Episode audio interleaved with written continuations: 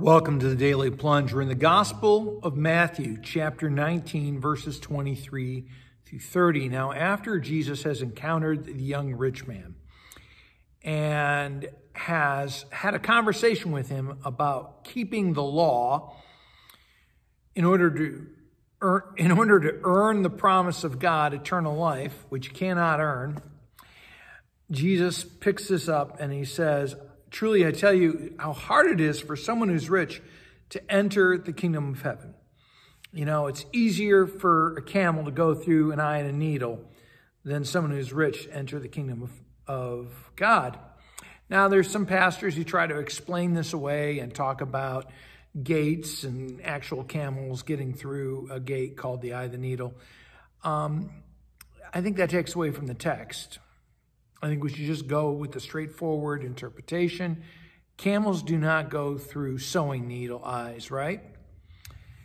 And the reason, part of the reason for, for seeing it this way is that all the disciples would have thought that a blessed man was, was a wealthy man, right? And Jesus is sort of upsetting their view of things. And they ask this big question who then can be saved? And Jesus makes it really clear. You cannot save yourself. You guys are sinners. You cannot save yourself. So with, with people, it's impossible. But with God, God can do the impossible. With God can do all things. And he can even save sinners. People who think they keep the law, but can't keep it perfectly, right? And Peter asking on behalf of all the freaking out disciples, right? They're all freaking out. We've left everything. Now, the Greek word there for left has the idea of leaving things behind and even abandoning them. We've left everything for you. What, what then will there be for us? Jesus says, Truly, truly, I say to you, right? At the renewal, at the rebirth of all things at the, at the, the new life of the kingdom when the Son of Man sits on his glorious throne. So we're talking about the end of time when the Son of Man is sitting on his glorious throne. You who have followed me are also going to sit in seats of judgment. And we read the book of Revelation. This is the way it's interpreted, right? Everyone who has left houses, brothers, sisters, father, mother, children, or fields for my sake will receive a hundred times as much.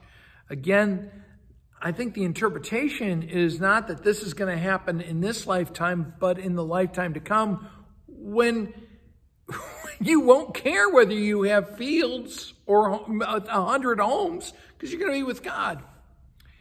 But I think there is a way to interpret this in terms of the here and now, that Jesus Christ already does sit on his throne. We already we do leave things behind in order to follow him. And, and we are blessed when we let go of the priorities of this life to grab hold of God and his promises to, in Jesus Christ.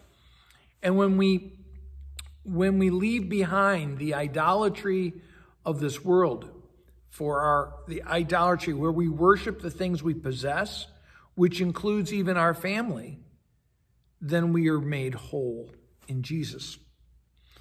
And he goes on to say that many will be the first, will be last, and last will be will be first. Thing is, is if you're if you're in the line, you're in. No matter whether you're first or last, you're there.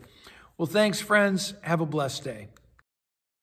Thanks for joining us today for the Daily Plunge. We hope you hear the Lord speaking into your life.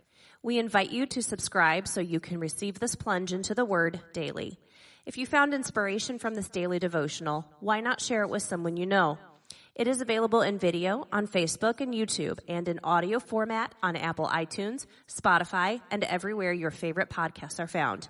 If you want to help support this ministry, go to Apple Podcast and give us a short five-star review. Finally, we invite you to join us for worship on Sunday mornings at St. John's Lutheran outside Fort Wayne, Indiana. Check out our website at sjlt.com. May the Lord bless you this day.